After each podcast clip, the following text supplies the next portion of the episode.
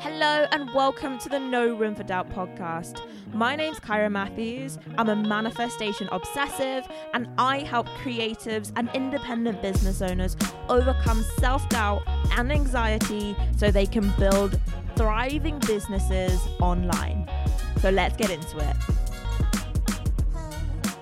Hello, friends. Welcome to the podcast. On the 5th of March was actually the Coaching with Kira's business second birthday. I said that in such a weird, weird way. It on the 15th of March, it was the business's second birthday and i didn't get a chance to to sing and dance and celebrate that fact on instagram because i've been i've had the flu i've also had some personal issues that have come up for me so i'm taking a second to celebrate and honor that here right now on the podcast. We are officially two days old. So fun. So, I've got a really fun topic for you today. And this topic comes from someone who slid into my DMs and was sharing some of the challenges that they were facing with achieving their 90 day goal. And what they said to me was, Hey, I've got this vision for my life. I've got this vision for my future. I know who my future self is.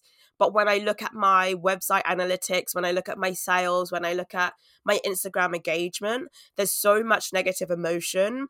It's really hard not to be very focused on the outcome and to be present and here where I am now. And I asked this creative if I could share this challenge on the podcast because I felt that it's something that I haven't addressed before, loving where you are and loving the process. And also, I have totally been there when you are an ambitious person, you're an ambitious creative, and there's things that you want to create in the world, often your vision for what you want to create it only exists as an idea in your mind. It's not like you've done it before. It's not like you've been there before. You may have seen other people out in the world who are doing what you want to do but often it's just an idea in your mind. And what can happen is when we feel like our current circumstances aren't reflecting the success that we know that we're capable of, it can really slow us down in achieving our goal. So, in this episode, I'm going to address all of that. Okay? So, when we are achieving a 90 day goal, there are two things that are happening. There is the necessary amount of required failure that it takes to achieve a goal. Okay? There's a necessary amount of required failure that it takes to achieve a goal. And then there is the suffering that your brain creates about that required failure. I want you to think about this as if you decided to run a marathon or your friend said that they were going to run a marathon. Usually, when people decide to run a marathon, whether it's a half marathon or a full marathon, they're not basing their desire to run a marathon on the fact that they've run a marathon before. Usually it's a challenge, it's something they've never done before. Maybe they have an interest in running, they want to raise money for a charity, but they decide that running a marathon is something that they're going to do. And when you think about running a marathon, there are loads of obstacles and loads of things that you're going to have to fail at in order to achieve that goal. For example, getting up and actually practicing running.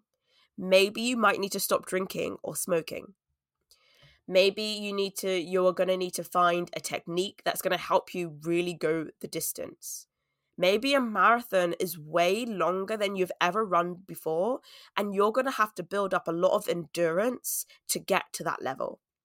Now, all of those things setting workouts, showing up for workouts, not achieving them, having a drink with your friends, and then feeling the effect on the run, and running for five miles, and then 10 miles, and then inching up to 17 and 20 miles.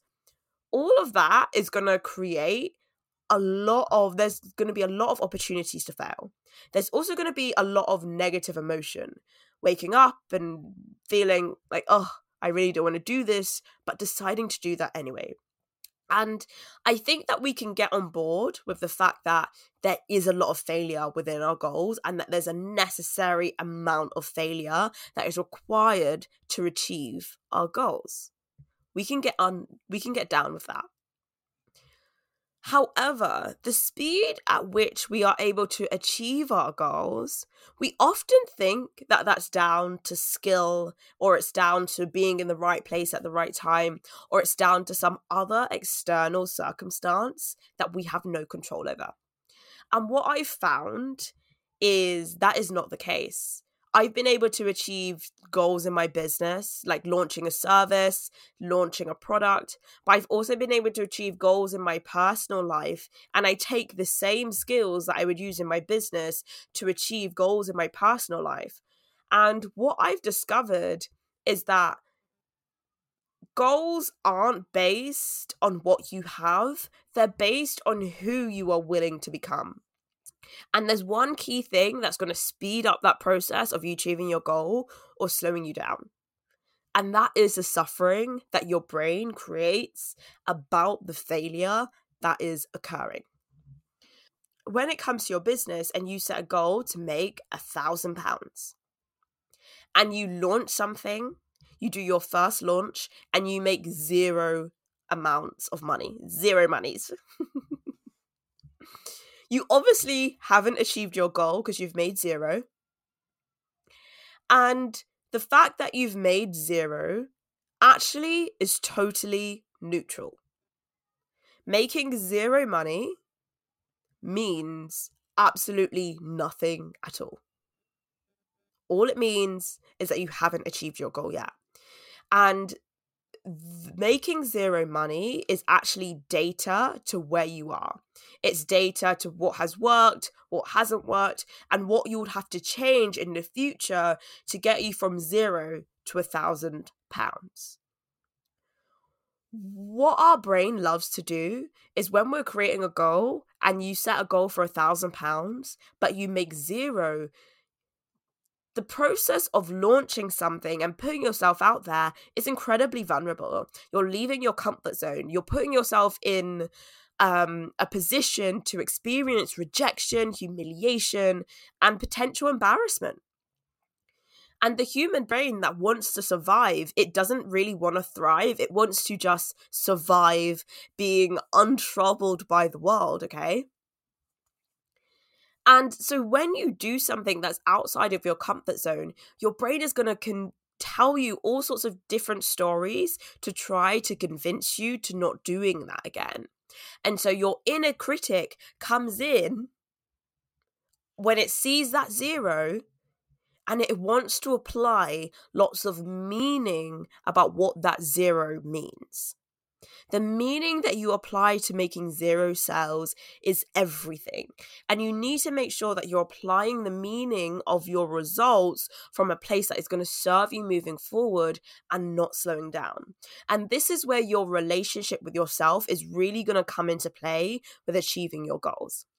Because if you set a goal to make a thousand pounds and you launch something once and you make zero pounds, depending on your relationship with yourself if you have a relationship with yourself where you are not allowed where you are not allowed to make mistakes where you have to get things right every single time where you shame yourself and criticize yourself and beat yourself up for when things don't go right when you take on too much responsibility for things that are outside of your control and this can sound like hey you're not good enough. I knew you couldn't do it. I knew it wouldn't work. See, look at those people over there. They're laughing at you. What will your mum and your dad say? They're going to say that you should have done better. You should have known better than this. That kind of relationship with yourself is not going to have you getting out there and trying the next thing that you have to fail at in order to create your 1000 pounds. Okay?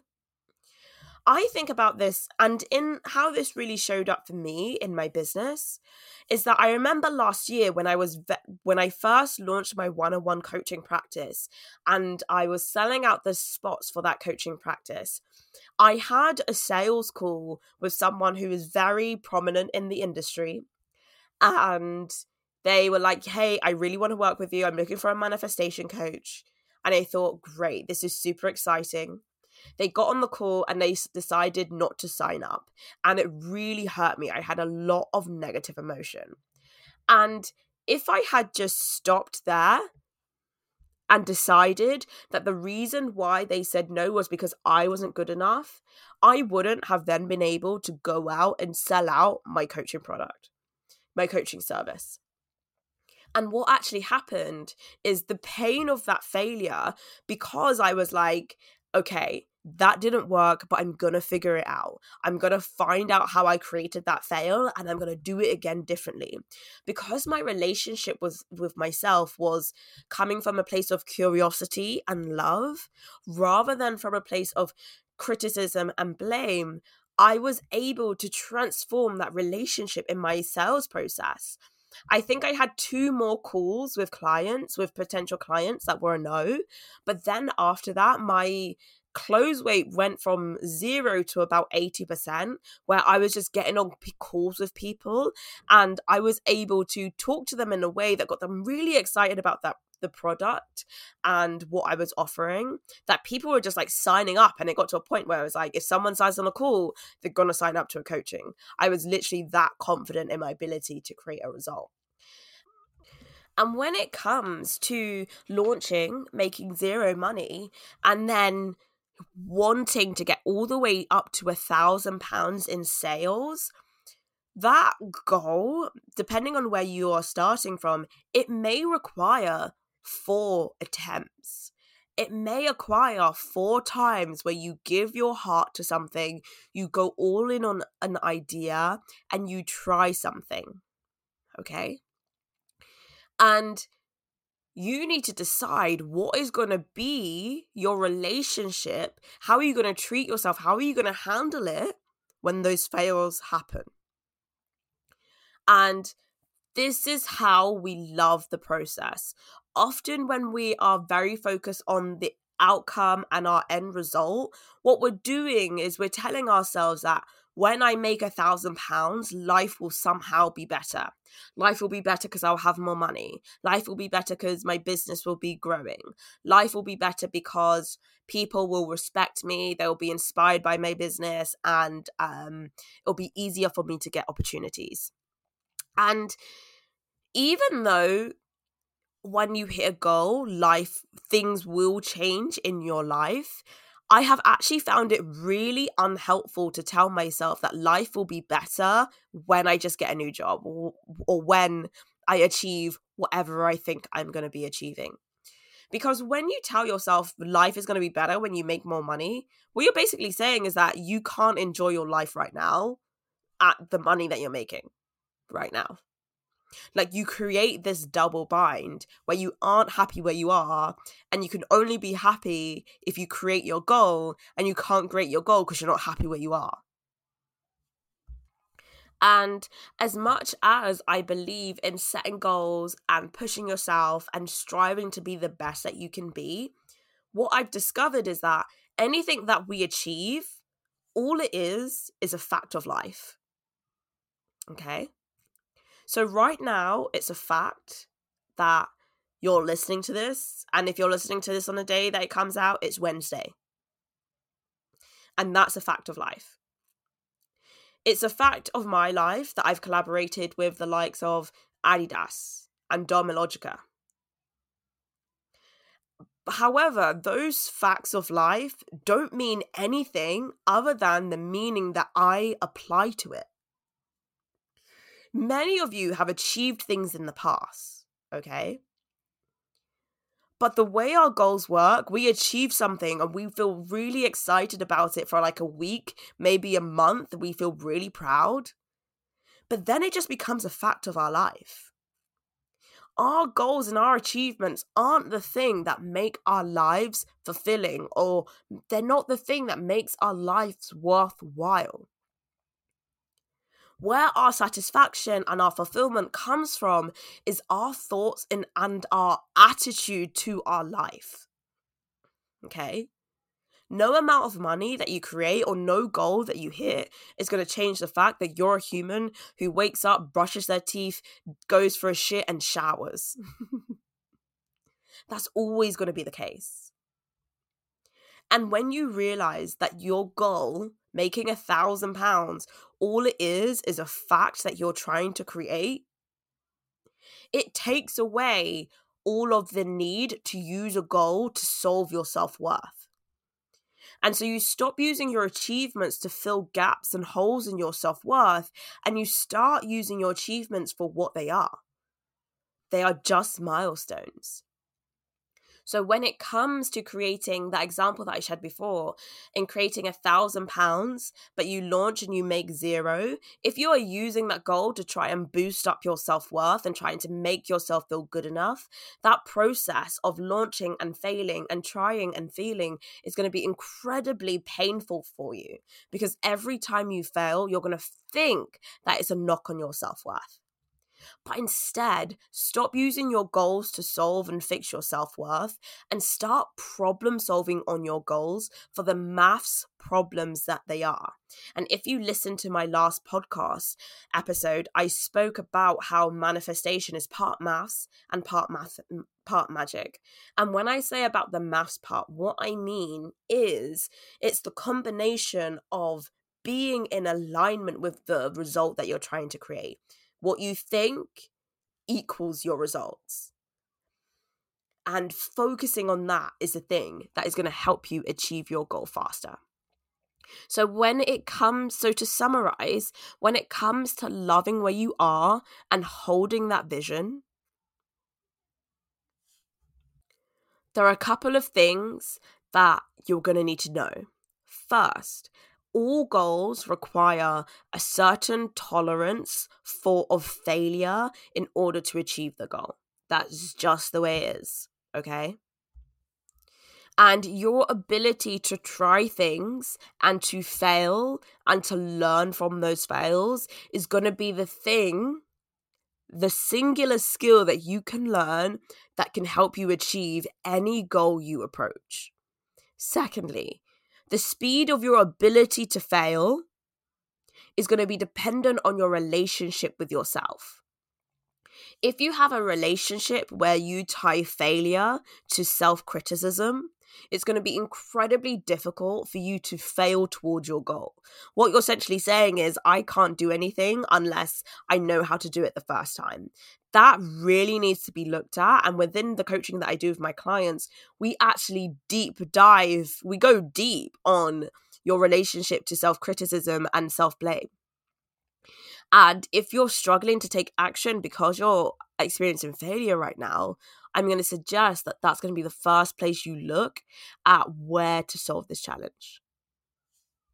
And lastly, your goals and your achievements aren't the thing that gives fulfillment and meaning to your life. The thing that creates fulfillment and meaning in your life is the thoughts that you have about your life. So, whatever positive aspects you think achieving a goal is going to bring into your life, make sure you're practicing those thoughts now ahead of time. Practice thinking those thoughts, practice feeling those feelings, because that is going to be the thing that helps you transform your results. Okay? And that's all I've got for you, friends. I want to thank you so much for listening, and I'll see you again next week. If you enjoyed listening to this podcast, you're gonna wanna get in touch to coach with me one on one. We take all of these concepts and materials, apply them to your brain and your business so we can get you to your next level. Join me by going to www.kiramatthews.com forward slash next level. That's www.kiramatthews, K I R A Matthews.com forward slash next level to get your space to coach with me one on one. I can't wait to see you there.